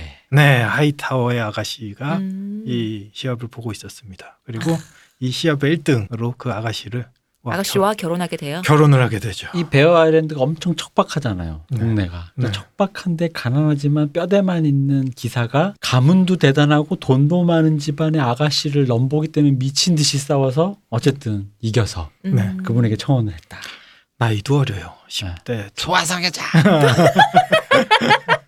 대너리스 좋아하는 이유가 이 미중년의 비밀이 바로 그것입니다. 아 근데 사실 사실상 이 미중년의 얼굴에 가려져 있고 데너리스 충분히 나이 든 여성이 연기를 해서 그렇긴 한데 사실상 나이 맞춰 보면 그 약간 그런 느낌 맞아 있잖아요. 실제 설정으로만 보면은 음. 이 소설하고 지금 드라마의 큰 차이점 중에 하나가 어, 여러분들도 흔히 이제 아시는 아, 흔히 아시는 게 아니야 친숙한 스타크 가문의 아이들이 네. 드라마 편에서 나이가 더 많게 나와요. 음. 소설에서 훨씬 어린 애들이에요. 어. 음. 근데 이건 HBO에서 고민을 좀 많이 했을 거예요. 그 이후에 나오는 온갖 잔혹함과 그쵸. 그렇죠. 음. 그거를 네. 미성년 배우를 쓸 수는 없잖아요. 그렇죠. 그러한 부분들 때문에 나이를 좀 음. 높여서 이제 설정을 많이 했거든요. 음.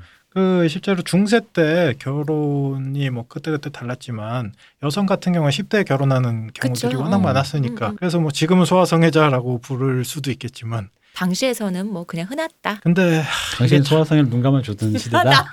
어, 아마 그럴 수 있죠. 근데 이게 좀 오묘한 게 음. 조라모르먼트 같은 경우에는 그때 기준으로 봐서도 조금은 더 나이가 어린 축을 이렇게 선호했던 것 같다라는 음. 느낌이 좀 들어요. 근데 음. 조라모는 또 그래도 저는 소화성에 약간 그런 느낌이지만 그거야 뭐 본인이 그렇게 타고난 거고 시대가 그걸 허락해 줬으니까 그것까지 뭐 우리가 뭐 욕할 건 아닌데 조라모르먼트가 여기 쫓겨나게 된 계기가 네. 조라모르먼트의 이 일편단심 때문이잖아요 사실상 그렇죠. 이 리네스 하이타워라는 아가씨를 결국은 음. 쟁취를 하고 음. 자기네 섬에 이제 결혼해서 데리고 가죠. 음. 베어 아일랜드로 가는데 베어 아일랜드가 저 북쪽에 있는 섬이에요. 네. 북쪽 서쪽의 끝에 있는 섬인데 거기서 위로 올라가면 장벽 위에요. 그러니까요. 지도 함경도. 어, 어. 그 지도를 보면은요. 그 높이가 네. Wall 살짝 바로 아래 있어요. 그러니까 그렇죠. 얼마나 위쪽이에요. 그렇죠, 어. 그렇죠. 우리 그 나중에 가- 그 어린 여자 영주가 있던 곳이 여기 아닌가요?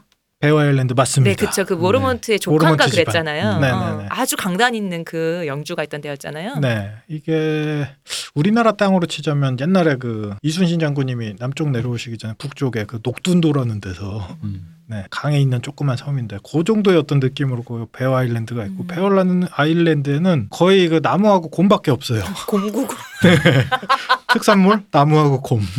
아, 그 거기 알래스카 소- 그 러시아 그 뭐죠 무슨 툰드라 기후인가? 네네네. 네. 뭐 그 그런 동네 느낌. 그런 동네죠. 네. 소나무들 이렇게 있고 음. 실제로 성도 가보면 베어 아일랜드 성은 돌로 못 지었어요.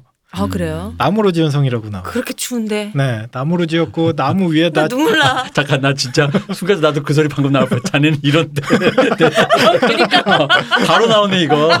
하이타워의 영애를. 어, 바로 나오네. 어, 내 딸을 이런 데다 살게 어. 하려고 데리고 야 갔나? 돌로도 안 짓고 이거 뭐냐 이거. 아니 네. 그래서 그래서 그 아내의 씀씀이를 맞춰주려고 아. 온갖 짓거리를 하다가 그 웨스테로스 제가 알기로 웨스테로스에서 금지된 네. 노예 그것까지 하- 해가지고 들켜서 우리 스타크 김갑수 성님이 네, 쫓아온 와서. 어, 쫓아와서 도망친 거잖아요. 그죠? 맞습니다. 모라몬트 집안 같은 경우에 스타크 집안의 기수 집안이에요. 네. 여기서 말씀드린 기수 집안은 일종의 영주나 기사들을 생각하는데 음. 보통 영주들이죠. 그 대영주가 소집 명령, 전쟁을 해야겠다. 소집 명령을 내리면 모여야 될 의무가 있는 집안들을 음. 기수 집안이라고 불러요. 음. 그 중에 하나가 이 조라 모르몬트의 모라몬트 집안이었죠. 그리고 모라몬트 집안에는 이렇게 한미한데 음.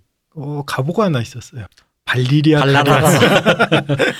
강그 가보 아 가보 강철 그 검이 있었죠. 네, 롱클로우라고 이 음. 그 발리리아 검이 하나 있었는데 요거에 대한 얘기는 뒤에 또 자세하게 그쵸. 따로 이렇게 다뤄야 우리 될 또존 챕터가 스노우와. 엮여지는 거니까요. 네, 나중에 하는 걸로. 그래서 지금 대표님이 말씀하신 대로 그 영애를 거기 데리고 가서 이 영애가 너무 심심해하고 괴로워해요. 그래서 얘를 이제 만족시키기 위해서 보석이나 음식이나 음. 그 에소스 지방의 지- 일종의 이제 지금 영국하고 프랑스의 관계라고 치면 에소스에서 온갖 향료나 뭐 이런 것들을 이제 여기에 사다 바쳐야 되는 거였어요. 근데 돈이 없으니까. 그렇죠. 그리고 심심하잖아요. 그냥 그런 옷이나 뭐 이런 걸로 해결이 안 돼요. 그래서 음. 음. 유신이나뭐 떠돌아다니 음. 유랑단이나 이런 애들을 돈을 주고요. 이 섬까지 이제 초청을 해야 되는 거예요. 음. 이거를 하다 보니까 돈이 없으니까 노예 무역을 하게 된 거죠. 그렇죠. 그래서 드라마에서 네. 조라 모르먼트가 되게 멋있는 사람인데 음. 쫓겨다닌다 그래서 맞아요. 수배자라 그래서 설정을 찾아보니까 노예 무역을 했다는 거예요. 그래서 그 그렇죠. 노예 장사를 했다는 게 일단 또 이 사람의 왜 드라마의 상에서 보여지는 그 사람의 인품에 비해 음. 너무 죄질이 안 좋아. 찾아보니까 그게 다 일편단심의 일환이었다는 거. 사랑하는 아내를 이렇게 즐겁게 해주기 위해서라는 그 말에 아 이 사람 참 한결 같은 사람이구나. 음. 네. 이 웨스테로스 대륙에서 노예 무역은 중재에 해당돼서 원래대로라면 아무리 그런 영주 집안이라고 해도 스타크 집안에 가서 아이스의 참맛을 보고 오는 네, 거죠. 아이스의 참맛으로 모가지가 된공이 될 수도 있을 만큼 큰 일이었고 음. 사실 기수 집안이다 보니까 거기까지 가지는 않았겠지만 굉장히 중한 벌을 받게 돼 있는 아. 벌이었어요. 근데요. 원로 같겠네요. 네. 저는 제 생각에 만약에 모르몬트 집안이 라니스터나 이런 집이었으면 대충 사정 설명하면 돈 때문에 벌어진 일이니까 그래 그래 그럼 내가 좋은 자리 줄 테니까 이랬을 것 같아. 그게 그 김갑 아 자꾸 이제 김갑수라고?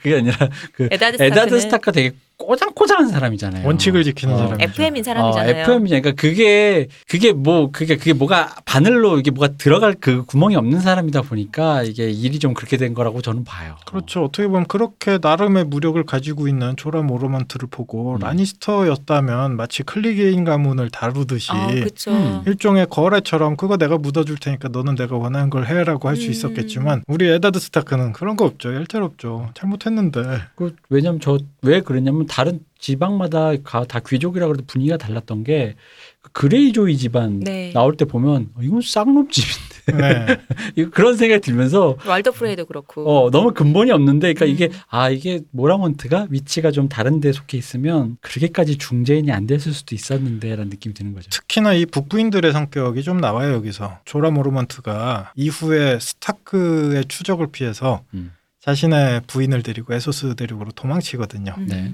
그 아버지가 음. 네. 수치감 때문에 자기가 더 오래 가요. 그렇죠. 아버지 네. 그 나이트워치의 나이트워치의 사령관이 바로 그 네. 모르먼트이십니다. 음, 아들 새끼. 그이 북부인의 성격 있잖아요. 그러니까 이 수치, 어, 음. 음, 그냥 이렇게 넘어가서 우- 영주 우야무야, 배 낯이 없다. 네, 할 수도 있지만 북부인들은 이게 문제야. 남부인들은 바로 할복하는 데. 네, 참 이게 끝이 안 좋은 게 어쨌든 남쪽으로 데려가서도 이 우리 하이타워 아가씨의 마음을 도망 생활을 하는 와중인데 그걸 더 견딜 수 있었을까요? 그러니까. 네, 이 사치를 계속하게 하기 위해서 용병단에 들어가서 싸워요. 음. 자기가 잘하는 건 싸움밖에 없으니까. 음. 그리고 용병에 어디 전쟁을 나갔다 돌아와 보니까 어디 부잣집 거상. 거상에 어. 첩으로 들어갔어요. 아, 그리고 야 너 가 여기 있으면 너 모가지 자를 거야. 아, 일관성 있다. 네, 아직도 우리 리네스 하이타워께서는 네. 거기에서 이제 본처도 무서워하는 어떤 아. 권력의 정점에 이르셨다고 그쵸. 나옵니다. 일베가 숭상하는 여성 타입이죠. 무서워하는. 아니죠. 숭상하죠. 어, 그 태제가 있어야 맞아. 그분들의 그 혐오가 존재할 수 있거든요. 아, 근데 대단하다. 역시 음. 근데 역시 오래되고 유구한 가문에 네. 잘 교육받은 따님 많네요. 그렇죠. 사람들을 이렇게 권력으로 쥐었다 폈다 어, 하는 그러니까. 방법을 굉장히 잘하시는 분이죠. 음, 역시. 그리고 나한테 가치가 없는 사람, 효용성이 더 이상 없어진 사람들은 가치 없이 자르고. 남편이라도 그런 게 어딨어. 그렇죠. 정리해고. 음. 네. 그래. 그래도 음. 내가 너를 당신이 나한테 해준 게 있으니까 지금 죽이진 않는 거야. 그렇죠. 음. 음. 죽이는 것도 아, 힘들어서 귀찮아서 그런 거 아닐까? 그것도 자기 손으로 할 필요가 어, 없는데. 일종, 아이고 일종의 품이 드니까 그 관심이 사라지는 거죠. 지금까지 그죠. 음. 보석을 이렇게 갖고 오다 보석을 안 갖고 오면 자연스럽게 관심이 그냥 사라지는 거죠. 음. 네. 사람이 한 평생 한 번 살고 죽는 거 이렇게 살아야 되는 건데 진짜. 네. 아 근데 이게 진짜로 그 사람의 얼굴, 그 배우의 얼굴을 그분도 약간 케빈 코스트너적인 어, 이 그런 모먼트가 음, 있죠. 그런 꽃중년의 사연 있는 그 얼굴. 사연 없는 얼굴이잖아요. 어. 그러다 보니까 이게- 자꾸 이게 얘기를 듣는데 그분 네. 얼굴이 생각나면서 이게 참 딱하네요. 이런 스토리가 이렇게 있으면 음. 얼굴에 이제 그런 표정이 이렇게 그래, 서리게 사연이 돼요. 안 생길 수가 있어. 아, 그 그렇죠. 얼굴에 안 드러날 수가 있겠어요. 저, 저는 마지막에 네. 조라 모르몬트가 그 네. 어떤 습격을 봐서 그 병에 걸리잖아요. 회색병? 네. 회색병 그 돌 회색 비늘병. 돌 어, 맞아. 거. 회색 비늘병. 돌. 네. 근데 애들이 미국의 밈 보면은 그거 돼서 나중에 판타스틱 포 보면은 네, 네. The Thing 씬 어. 있잖아요. 그 돌 그래서 네. 조라 모르몬트 판타스틱 포 되냐고. 나 근데 그게 너무 웃긴 거예요. 네. 이렇게 기구한 조라 모르먼트가 네. 운명의 시간을 맞이하게 되는데 음. 저번에 아 조금 전에 말씀드린 것처럼 우리 타르가리엔 집안의 자녀 음. 딸내미 우리 데너리스. 어린 네. 딸을 봤는데 음. 자기가 처음에 사랑에 빠졌던 그 음. 나이 때 음. 되게 아. 닮은 그 아가씨가 바로 데너리스 닮았다라고 얘기해요. 조라 모르몬트 그렇구나. 모라몬트의 회상으로는 그러다 보니까 여왕으로 섬기겠다라고 말은 하지만 음. 사실은 연심이 있었잖아요. 네. 그- 그게 많은 변태들 중에 가장 많은 스테레오타입을 차지하는 게 오늘은 어떤 코스를 할까 여왕님 뭐 이런 이런 코스가 있죠. 그리고 드라마는 아무래도 조금 위험하다 보니까 많이 삭제된 장면 중에 하나가 실제 자신의 마음이나 정욕을 드러내는 부분이 음, 소설엔. 조금씩 나와요. 음. 위로도 아래로도 섬기고 싶어하는 그 뭐 어, 그 말. 와, 뭔데 이거? 그 말 죽인다. 그거 소설에 나오는 말이에요? 뭐 대충 이런 표현이 나옵니다. 아, 뭔데 그래요? 이거? 네. 그래서 실제로 그걸 시도하는 어. 네 그런 데도 있군요. 있습니다. 네네. 그 소설에서는 우리가 드라마에서 본 정도로 그렇게 매끈한 젠틀맨은 아니네요. 그렇죠. 어. 굉장히 미화됐어요. 음. 그래서 다행이다 미화돼서 실망이네. 다행이다. 그 이후로도 이 사연 있는 얼굴의 아저씨의 사연이 점점 더 깊어지는 게 음. 다나리스가 잘 거부하고 나서 음. 그 이후에 보면 자꾸 이상한 애들이랑 자요. 음, 젊은 애들이다. 보란 듯이. 음. 그때마다 이 조라 모르먼트 아저씨 얼굴 그 표정 뒤에서 이렇게 쳐다보던. 네. 젊고 잘생긴 애들이랑 자꾸 자죠. 그렇죠. 이게 그 아저씨가 할 게 아니라 데니 드비토 약간 이런 아저씨가 했었어야 되는 거네. 싸움 잘하는 데니 드비토. 어, 대, 싸움 잘하는 데니 드비토. 펭귄맨. 어. 어. 그런 느낌이 지금 그 아저씨가 너무 미화됐네. 너무 안 어울려. 음. 이미지가. 어쨌든 이게 드라마 표현이- 이미지로만 가져갈 거예요. 네. 어쨌든 이게 표현이 되는 게 실제로 이걸 중세로 생각해 보면 그러한 욕정이 됐든 뭐가 됐든 이게 지금 얘기하는 순정하고 크게 다르지 않다라는 개념에 음. 가까웠을 음. 테니까 실제로 드라마에서도 특별히 그렇게 징그럽게 그려지지는 않아요.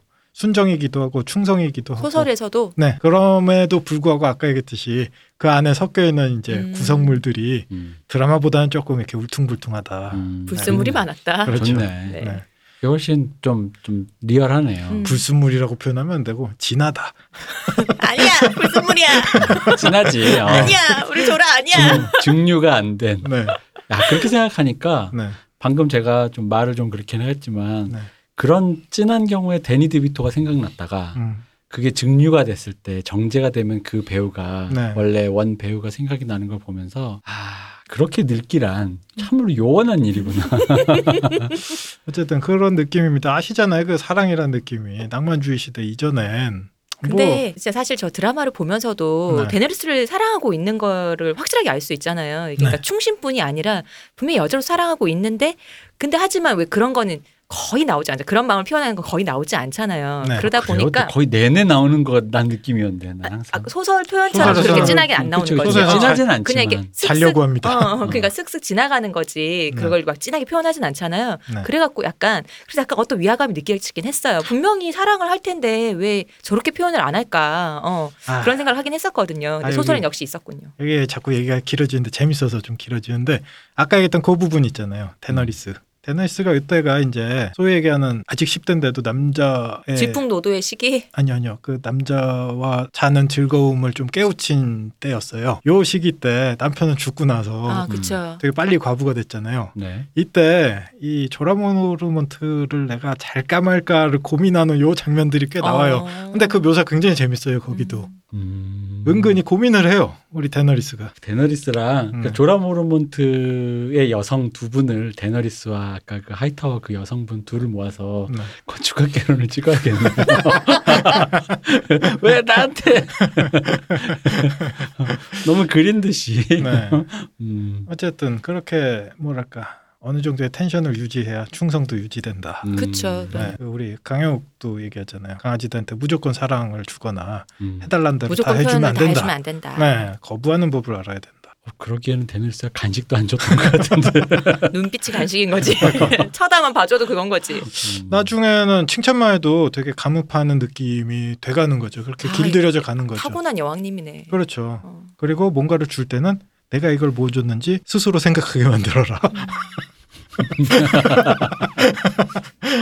네, 음. 우리 강영욱 데너리스. 음. 그러네요. 어쨌든 베어 아일랜드 아까 다시 돌아가서 그 우리 하이타워 아가씨에 대한 얘기가 잠깐 또 그 피의 결혼식 전날에 얘기가 나오는 부분이 있어요. 음. 피의 결혼식 전날에 우리 그 캐틀린 캐틀린 스타크하고 네. 베어 아일랜드 그때 당시에 아버지는 저 The Wall로 갔고 네. 여자 영주가 다스리고 있었어요. 베어 아일랜드가 원래 여전사로 되게 유명해요.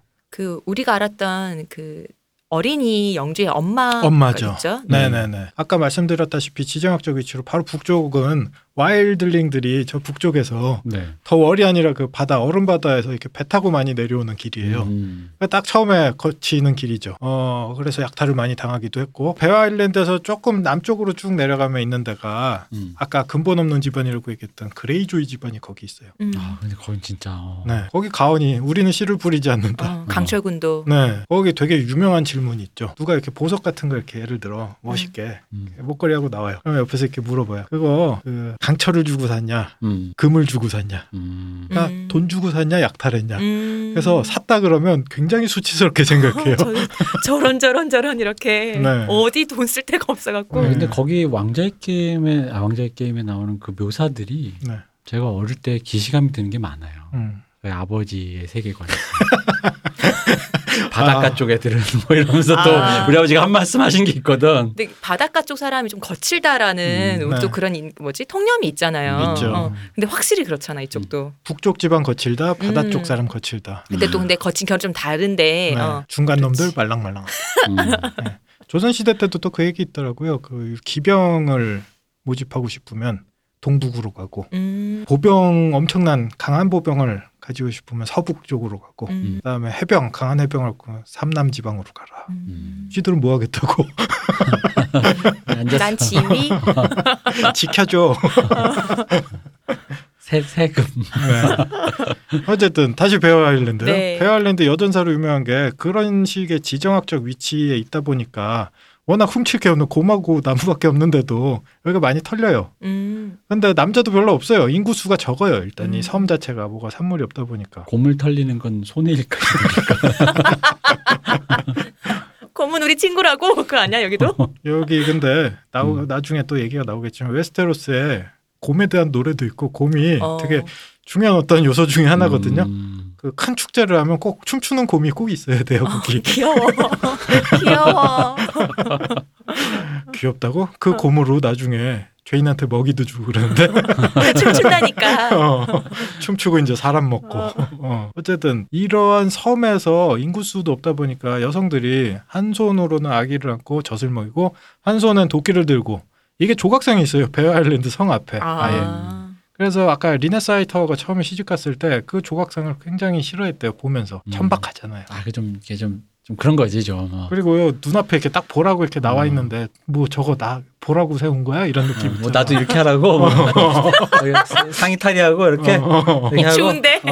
어. 어. 내가 하이타워에서 이렇게 이렇게 자란 내가 저렇게 했으면 좋겠어 이거 음, 그렇겠지. 음. 그래서 피의 결혼식 전날에 그 우리 캐틀린하고 그 베어 아일랜드의 여영주 당시의 여영주였던 메이지 모르먼트가 이 아가씨 얘기를 이렇게 나누는 장면이 있어요. 아 옛날에 그런 사람이 있어. 조라 모르몬트의 와이프였던 그 하이타워 아가씨가 있었다는 얘기를 나누는 거예요. 이게 모르몬트 이 영주가 같은 시기죠, 같은 같은 시기. 시기죠. 예. 이 모르몬트 지금 이 여자 영주분이 조라 모르몬트가 도망가서 원래 조라 모르몬트 영주였으니까 어. 도망가고 이분이 고모 아니에요? 그렇죠. 고모죠 고모. 전 그러니까 자기 아빠는 저기 어 나이트워치로 어, 가고 고모. 책임지고 아들의 잘못을 책임지고 고모가 이제 영주를 하면서 우리 아, 어, 오빠가 들인 며느리 흉을 예, 보고 있었던 아. 거죠. 흉을 보고 있는 거죠. 어.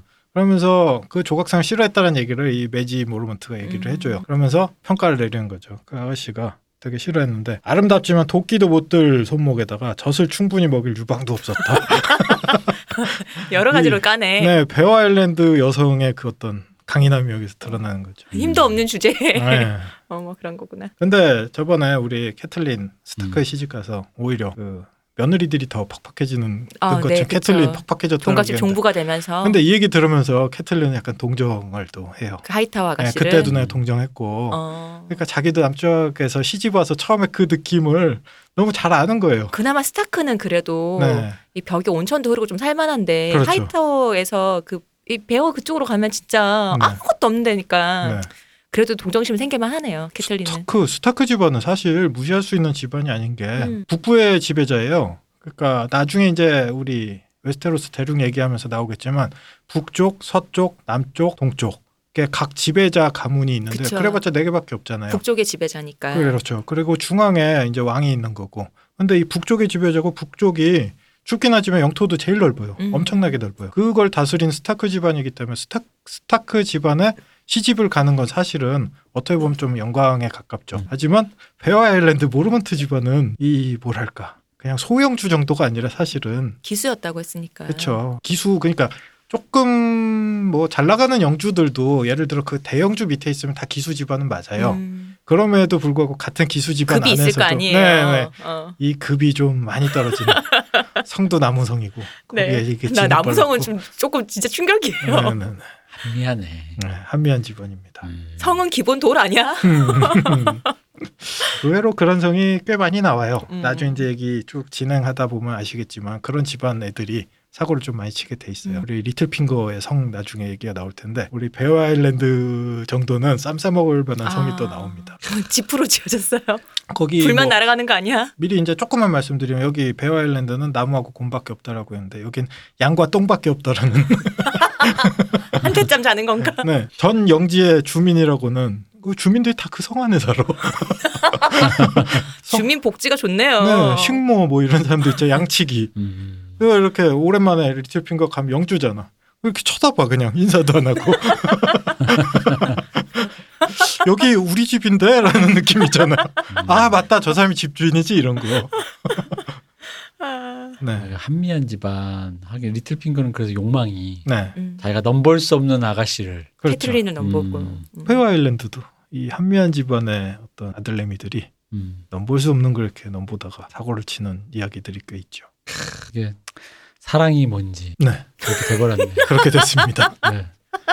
그게 안 그래도 될 건데 참 그런 요 일단 1분 여기서 어, 네. 어, 끝내. 자, 얘기를 하다 보니 또 얼마 나가지 못했지만 또 우린 또 일부를 마무리할 시간이 왔습니다. 네, 이게 얘기가 막 앞으로 갔다 뒤로 갔다 너무 이렇게 선형적인 얘기가 아니다 보니까 또 헛갈리실 수도 있는데 이 얘기들이 나중에 다시 몇 번 반복이 될 거예요. 미리 이제 말씀을 드리니까 너무 복잡하게 막 이렇게 듣지 마시고 이름이나 대충 이런 얘기가 있었구나 정도만 이렇게 기억하시고 그냥 편하게 따라오시면 좋을 네. 오늘은 저 얄 작가님의 말씀을 최대한 경청하려고 했으나 우리는 또 근데 이거는 우리가 이게 잡담한다기보다는 오늘 같은 경우는 원래 얘기가 그런 것 같아. 음. 원래 여기저기 이렇게, 이렇게 빠지게 돼 있어요. 아 그리고 오해하실까봐 이제 말씀을 드리자면 음. 제가 이렇게 중간에 얘기를 해달라고 부탁을 드렸어요 두 분한테. 그 그래요? 제가 이렇게 제 얘기 이렇게 길게 나오는 거 들으시면 아시겠지만 제가 그렇게 달변이 아니라서 말을 어버버하는 사람이라서 저도 좀 이렇게 제 얘기에 겁이 나기 때문에 좀 요청을 드렸어요. 중간 중간에 제가 이렇게 얘기가 재미가 없거나 말을 더듬거나 그러면 좀 끼어들어 달라라고 이제 말씀을 드렸으니까 여러분들 네 제가 부탁드렸습니다. 부탁을 안 했었다고 안 할 것까지는 아는데. 태어나서 죄송합니다. 아, 이- 자, 어쨌든 네. 그별 얘기도 안 했는데 그럭저럭 시간이 그러저러하게 지나간 얼음과 불의 노래. 자, 2부를 우린 기다립니다. 마무리 좀 해주시죠. 내일 봬요. 뭐야 이거? 얄 작가님 고생하셨습니다. 네. 이 대표님 고생하셨어요. 감사합니다. 감사합니다. 쉬우셨습니다.